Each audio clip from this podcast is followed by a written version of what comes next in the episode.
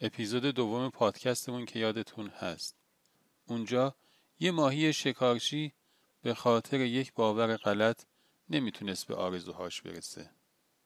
ولی این اتفاق برای هر کسی می‌تونه بیفته.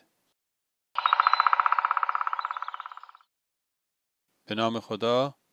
دوستان خوبم سلام. صبحتون بخیر و روزتون خوش.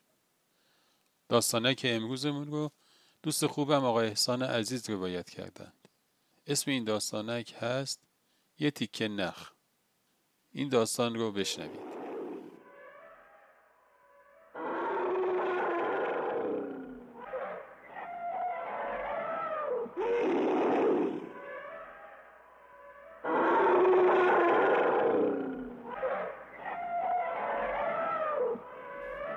به نام خدا. روزتون بخیر. یک روز یک مردی از جلوی یک مزرعه ای که توش یه تعدادی فیل نگهداری می شدن رد می. اون مرد با تعجب دید که این فیل ها بدون اینکه داخل قفس باشن یا بدون اینکه حساری دورشون باشه از اون محل فرار نمی‌کنن و پاشون رو فراتر از اون محدوده از اون مزرعه نمی‌ذارن اون مرد خیلی تعجب کرد با خودش گفت چجوری این فیل ها از اونجا فرار نمی‌کنن؟ کمی جلوتر رفت. دید که همه فیل ها با یک نخی که دور پاشون وصل شده و این نخ به یک میخ کوچیک وصل شده روی زمین همونجا ایستادن و خیلی کوتاه تکون می‌خورن و یکم که جلوتر میان دوباره برمیگردن سر جاشون.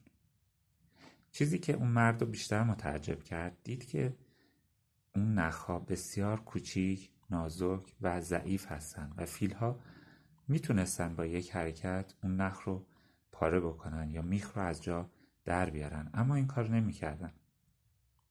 براش سوال شد. اونجا یک مردی بود که از فیلها نگهداری می‌کرد و صاحب این فیلها بود. رفت از اون صاحب فیلها پرسید که تو چجوری تونستی این فیلها رو سر جای خودشون نگه داری و اجازه ندی فرار کنن؟ صاحب فیلها پاسخ داد. وقتی که این فیلها خیلی کوچیک بودن با همین نخ و با همین میخ من پای این فیلها رو بسته بودم و این فیلها نمی‌تونستن حرکت کنن. و این نخ برای اون سن فیلها کافی بود تا اجازه نده فیلها فرار بکنن. و در واقع اونها باور کردن که فرار کردن از اینجا غیر ممکنه و به واسطه همین باورشونه که نمی‌تونن فرار بکنن. خب دوستان همیشه همراه. امیدوارم که از شنیدن داستانک امروزمون لذت برده باشید. از آقا احسان عزیز به خاطر روایت این داستان تشکر می‌کنم. تا روزی نو و قصه دیگر شما را به خداوند بزرگ می سپارم خدا نگهدار.